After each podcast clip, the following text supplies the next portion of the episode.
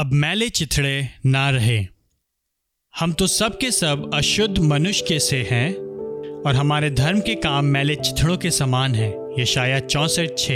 यह सत्य है कि परमेश्वर की व्यवस्था में कोई भी कमी उसकी सिद्ध पवित्रता को अप्रसन्न करती है और हमें न्याय के योग्य ठहराती है, क्योंकि परमेश्वर किसी भी पाप को अनुग्रह की दृष्टि से नहीं देख सकता है। हबक्कुक एक तेरह, याकूब दो, दस। और ग्यारह। परंतु पुराने नियम में जो बात किसी मनुष्य को विनाश की स्थिति में लेकर आई थी और आज भी हमें लाती है, वह तो धार्मिकता की पाप रहित सिद्धता को प्राप्त करने में विफलता नहीं थी। जो बात उन्हें विनाश की स्थिति में लेकर आई, वह थी परमेश्वर की अनुग्रहपूर्ण प्रतिज्ञाओं पर भरोसा नहीं करना। विशेष रीति से इस आशा पर कि वह एक दिन एक छुड़ाने वाले को भेजेगा जो अपने लोगों के लिए सिद्ध धार्मिकता ठहरेगा। यह वह हमारी धार्मिकता है। यर्मिया तेईस छ, तैतीस सोलह। पुराने नियम के संत जानते थे कि वे इसी प्रकार बचाए गए हैं।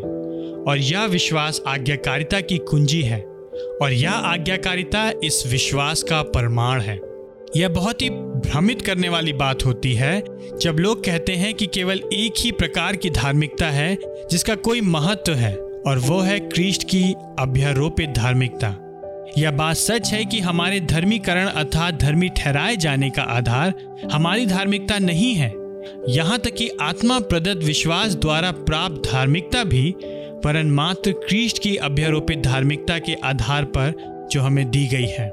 परंतु कभी कभी लोग बिना सोचे समझे संपूर्ण मानवीय धार्मिकता के विषय में अपमानजनक रीति से बोलते हैं। मानो कि हमें ऐसी कोई धार्मिकता प्रदान नहीं की गई है जो परमेश्वर को प्रसन्न करे। यह बात उचित नहीं है। वे प्राय यशाया चौसठ छः का उल्लेख करते हैं, जो कहता है कि हमारे धर्म के काम मैले चिथड़ों के समान है, या एक गंदे कपड़े के समान।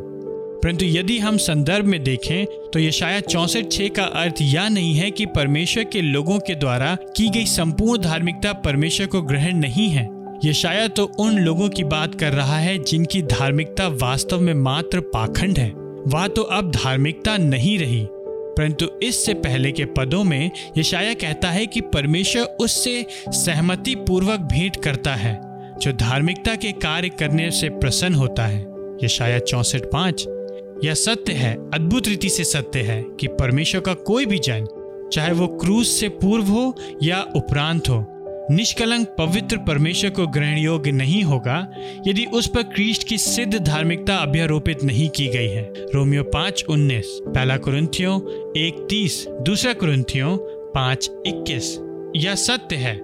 वरन इसका अर्थ यह है कि परमेश्वर इन्हीं धर्मी ठहराए गए लोगों में ऐसी अनुभवात्मक धार्मिकता को उत्पन्न करता है, जो एक गंदे कपड़े के समान नहीं है। भले ही उसे अभी सिद्ध नहीं किया गया है। वास्तव में ऐसी धार्मिकता उत्पन्न करता है और यह धार्मिकता परमेश्वर के लिए बहुमूल्य है और वास्तव में अनिवार्य है, हमारे धर्मीकरण के आधार के रूप में नहीं, जो मात्र क्रिस्ट की धार्मिकता है। परंतु एक प्रमाण के रूप में कि हम वास्तव में परमेश्वर की धर्मी ठहराई गई संतान है।